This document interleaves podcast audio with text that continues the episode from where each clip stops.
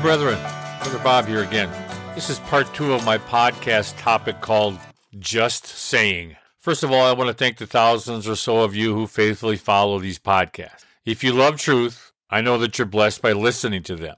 I'm also blessed by hearing and by sharing the truths that the Lord reveals to me. And I'm doubly blessed by having this podcasting opportunity, which allows me to share those truths with the church. Over the years, I have found just a few Christian churches who truly are interested in having someone teach the deeper truths of God's written word to the sheep.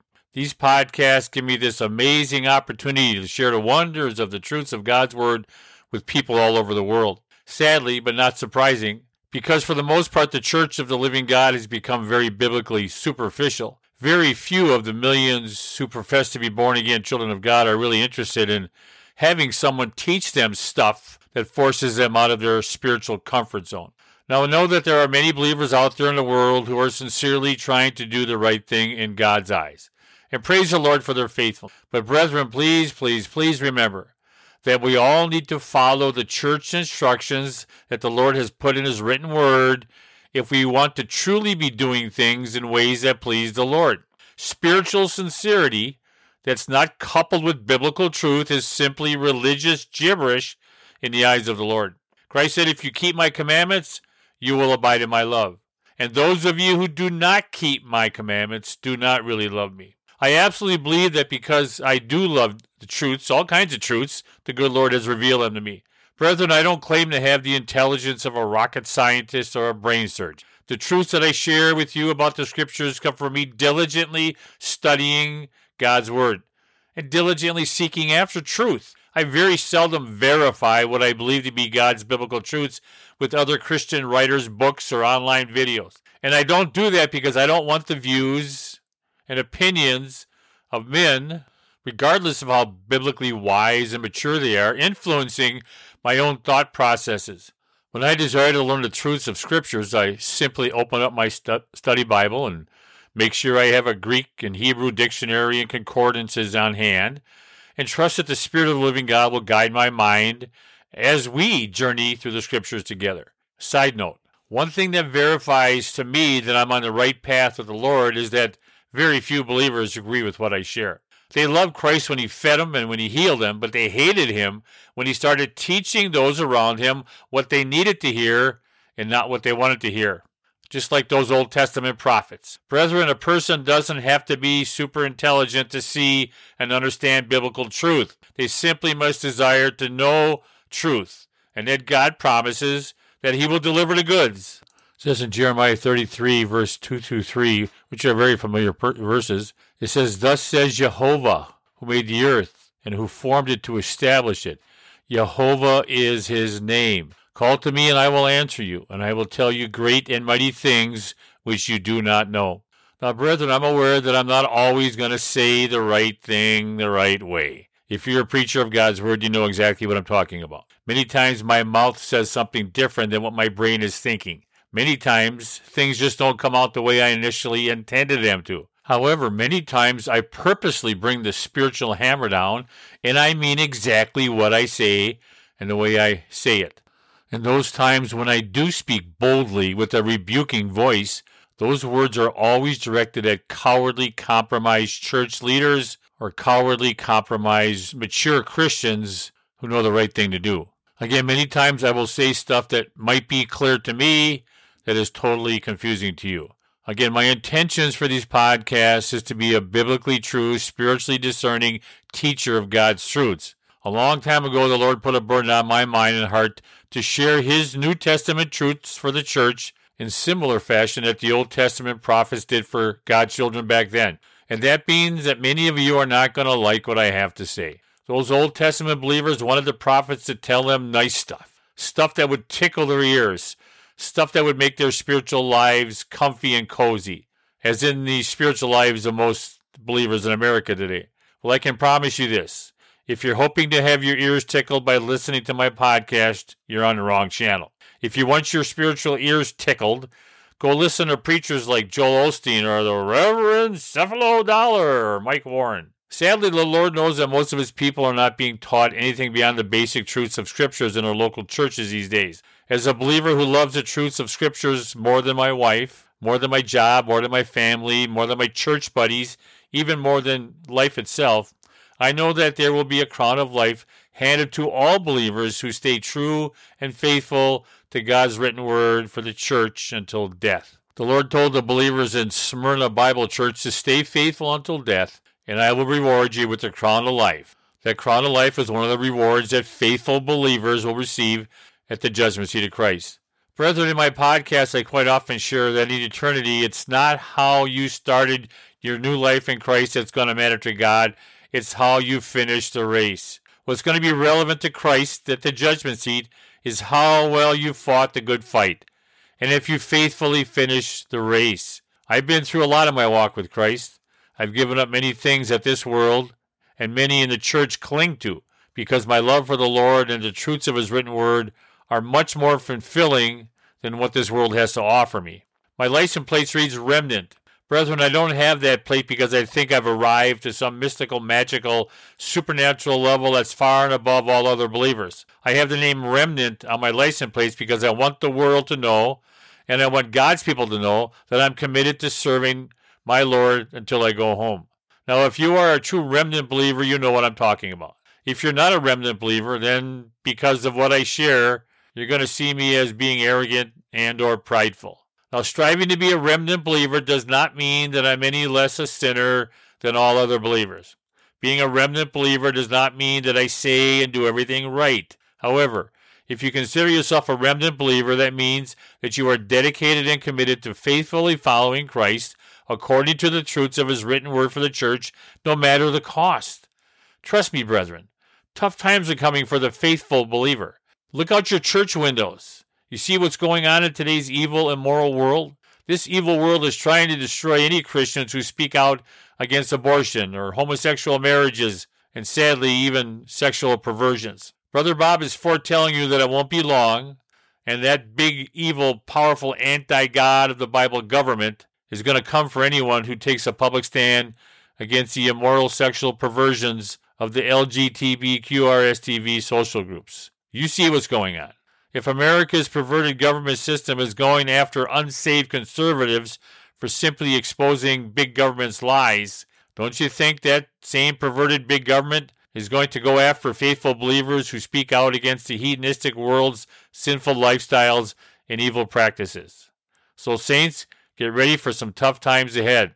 Now, of course, if you're living your spiritual life as a closet or cowardly Christian, the evil ruler of this world is not going to bother you. Just as with Christ, it's those faithful, John the Baptist type Christians that this wicked world hates. So here's another forewarning for the believers in the church. For the most part, this world has already accepted homosexual relationships as okay. However, shortly we'll start to see the church begin to soften up to the idea that it's of the Lord or loving for two men who truly love each other and who live in a monogamous relationship to be part of the church. The world quickly accepted these type of homosexual relationships, and unfortunately, the church is not far from accepting them too. In fact, numerous prominent Christian churches have already done that. Remember, our responsibility as believers is to uh, love the sinner and hate the sin. Christ's words were that the end times would be just like the days of Sodom and Gomorrah. And with all the sexual debauchery that's going on today, we're definitely in those end times right now. In like manner, no default divorce made it very easy for married couples to get a divorce. No fault divorce allowed for married couples to divorce each other for silly and superficial reasons. And sadly, as it does with a lot of the world's secular ways, it wasn't long before no fault divorced people were accepted by the church. Instead of the church not accepting people in the church who no fault divorced their spouses, which is a unbiblical type of divorce, the church not only welcomed in those no fault divorced Christians, they allowed them to remarry which is also a sin. The sanctity of marriage and the seriousness of being faithful to one's wedding vows is a thing of the past for even many in the church these days. I'm going to go a little bit of a different direction here. In spite of what many of those Pentecostal like believers try telling you, all of God's people, regardless of what level of spiritual maturity or faithfulness or even repentance that they're at, they are still seen by God as sinners saved by grace. Brethren, just because believers have the title saint, i.e., holy or set apart one, that does not mean that the Lord automatically sees us as living saintly. Christ told his followers in Matthew chapter 7 If you then, being evil, know how to give good gifts to your children, how much more will your Father who is in heaven give you what is good if you ask him? In and of myself, I know that I'm a dirty, filthy person. In the eyes of a holy and just God, that's a no brainer. And the only reason that, that I can even look good to God on the outside is because I'm wrapped in the beautiful blood of Christ. There are only two ways that a person can truly look good, i.e., pleasing to a holy and just God. And they both involve the precious blood of Christ. The first way that a person can please the Lord is when they, as a lost person, accept, i.e., receive or believe, the sacrifice of God's Son as the only means of having their sins forgiven. When a person truly believes the free gift, no works gospel of Christ, their sins are covered by the sin cleansing blood of Christ. It pleases the Lord when lost people accept his Son as their Savior. The Bible says that the Lord takes no pleasure in the death of unsaved people. The second way that we can please the Lord is that after we get saved or born again, we choose to learn and then obey those biblical truths that our Heavenly Father wants us to do. Even though we might fall short, the Lord still expects us to get up and keep moving forward and don't grow weary of doing good. Be steadfast. And when we stumble in sin, we deal with those sins through the blood of Christ. Ephesians 5 8 through verse 10 says, You were formerly darkness, but now you are light in the Lord. That's a title, light in the Lord. Walk as children of light. That's a verb. That's an action thing. We have to choose to do that. The verse goes on to tend to say, trying to learn what is pleasing to the Lord. Now, even when a person gets born again and genuinely commits to trying to walk in a way that pleases the Lord, in this life, they will never, in and of themselves, be able to faithfully and sinlessly serve the Lord perfectly 24 7. This is where the blood of Christ comes into play a second time. Our Heavenly Father knows that His children are basically sinners. And this may shock a lot of you, but God knows and expects us to sin. So, this is why He created this amazing path of forgiveness and sin cleansing using the blood of Christ. Again, when we believers stumble in sin, our Heavenly Father expects us to confess our sin, i.e., admit we sin, and then repent of that, turn away from that sin, and He, the Lord, will apply the sin cleansing power of Christ's blood to those sins and wipe them away. In my opinion, the Lord has three eternal judgment books that He keeps records in. Book number one, this book lists all the sins that each individual human has committed in their lifetime. That's every sin in deed and thought.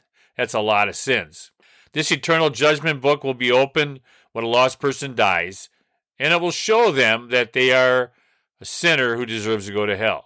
It will show them that they have rejected their one path to get to heaven and decided to continue to live their life whatever way they wanted to. Many people who have their names in this book think that they could do good things or do righteous things or keep church sacraments to please the Lord. Now, some of those things are good to do, but they will not pay for sins. Again, when we understand how serious it is when we sin against a holy God, at the judgment seat, you're going to know that you're going to pay the price for rejecting God's word. And that when his book is opened up for these lost people, they will see for themselves just how guilty they are and were of sinning against the holy and just Creator God. Now, I believe book number two has the names of all those who genuinely accept Christ as their Savior, which requires knowing and believing that Christ's sacrifice and His sacrifice alone is the only way that a person can have their sins forgiven. This book is the Lamb's Book of Life, and it has the names of everyone who gets saved in it. Now, here's an important side note. I've shared this before, I've taught about this many times. I believe that the only way for a true born again child of God to have their name erased from the Lamb's Book of Life is if they publicly deny or reject the Christ that they once professed to believe in. Yes, God will allow born again children to walk away from their saving faith. God doesn't interfere with our free will. Now, when I say reject or deny one's faith, I'm not talking about a believer going carnal. I'm talking about a believer who chooses to no longer believe that Christ is their Savior. Matthew 10:32 Everyone who acknowledged me publicly here on earth, I will also acknowledge before my Father in heaven. And whoever denies me, I will deny them before my heavenly Father. Now this judgment can be both for the believer who chooses to walk away from their faith and reject Christ, and also for the cowardly believer who's ashamed to tell people that he's a believer. Again, I did an entire podcast on this topic of believers walking away from the faith. Please check it out. Now, book number three is an important one, too. This last eternal book is God's reward or lack of rewards book. This is the book that the Lord puts all the notes in about how well his children walk with him. This book lists all the good and bad things that his children do. 2 Corinthians chapter 5 verse 10. For all believers must appear before the judgment seat of Christ so that each one of us can receive what is due us for the things we have done in the body whether they were good or bad. Now this is the book that's going to be open at the judgment seat of Christ, which is a reward judgment for God's children. Brethren, this is also the book where the Lord keeps track of those sins that his born again, eternally saved, blood bought children commit against him. Yes, contrary to what many of you are taught, God's children will sin after they're born again. And yes, contrary to what many of you are taught, our Heavenly Father keeps track of his children's disobedience to his commandments, which is sin. So, how this book works is that when we sin against our Heavenly Father, he writes down that sin in this reward book in this Lamb of God book. Now, what's great about the blood of Christ is it didn't stop having sin cleansing power after our initial salvation. 1 John chapter 1 verse 7 and 9. If we walk in the light, notice that that's a condition, that's a qualification for getting forgiveness. It says if we walk in the light, as he is in the light, we have fellowship with one another and the blood of Christ, his son purifies us from all sin. If we confess our sins, he is faithful and just and forgive us our sins and purify us from all unrighteousness. Now, these verses are written to born again believers. But please understand the significance of we need to be walking in the light. I'm not going to get into it. I did a podcast on this, but this means you can't be wallowing in unrepentant sin, not having an attitude of wanting to deal with your sins, maybe enjoying your sins, and thinking you can just come to the Lord and ask for forgiveness for, let's just say, your sin of adultery. Just because you're a child of God, you think God should forgive you. It's not gonna. If we walk in the light, that means if we're walking in the light means we we have an attitude of doing the things that please the Lord. Again, now these verses, as all, all verses in the church epistles, are instructions for people who are already born again. So, continuing on about how the rewards book work is that when we sin against our Heavenly Father, He writes our sin in His Lamb's Book of Life. However, if we confess, i.e., acknowledge to Him that we have sinned and then repent, which means to turn away from that sin, the sin cleansing blood of Christ is applied to that sin, at which time our Heavenly Father erases or blots out that sin we had committed. Now, I don't want to get sidetracked, but brethren, this sin cleansing process that the Lord has created for his children means that even though we're all sinners, and even though we will sin a lot, we can literally stand in the presence of the Lord on Judgment Day because of the sin cleansing blood of Christ and be seen as holy and blameless as far as our sin goes. Now, this Lamb's Book of Life reward book will have other information in it other than just the sins we've committed. This reward book will also have a listing of all the things that we did for the Lord believing that they were for the Lord or of the Lord. Now, now this sounds all nice and righteous. However, there are going to be some things or some teachings or some traditions or some ideas, etc., etc., that we thought we were doing for the Lord when in fact those things or those teachings or those ideas or traditions were not stuff that pleased the Lord. You see, brethren, having good intentions doesn't mean it's pleasing to God. So, what I'm going to read next is a glimpse of what's going to be going on at the judgment seat of Christ. The judgment seat of Christ, again, is a reward judgment and not a salvation judgment. The salvation judgment takes place at the Great White Throne Judgment, and that book shows up. That's the, the first book I was talking about. So, all true born again believers, except those who publicly deny Christ as their Savior, will be at the judgment seat of Christ. 1 Corinthians 3:11 For no one can lay any foundation other than the one we already have, which is Yeshua Christ. Anyone who builds on that foundation may use a variety of materials, gold, silver, jewels, wood, hay, and straw. But on the judgment day, fire will reveal what kind of work each builder has done, and the fire will show if a believer's work has any value. If the work survives, that believer will receive a reward. But if the work is burnt up, that believer will suffer great loss. But the builder or believer will be saved, but like somebody barely escaping through a wall of flames. All believers will be a work in progress until we get to the other side where we get our new sinless, yay, glorified bodies. Until then, we're all sinners saved by grace who are expected to deal with their sins as they walk the talk. If you've been faithful in listening to this long, then I know that you too are part of the remnant believers who love pleasing the Lord more than pleasing your family members or your church buddies or even your shepherds. If you truly are a remnant believer, then you too love the truths of scriptures more than the things or the ways of this world. You'll know that you're part of the remnant when you see not only lost people despising you, but also many of God's people. You see, they loved Christ when he fed and healed them, but they hated him when he started teaching them the truths that they did not want to hear. 2 Timothy 3:12 Indeed all who desire to live godly in Christ Jesus will be persecuted. Now we don't suffer a lot of persecution in America yet, but it's coming, saints. You get ready for it.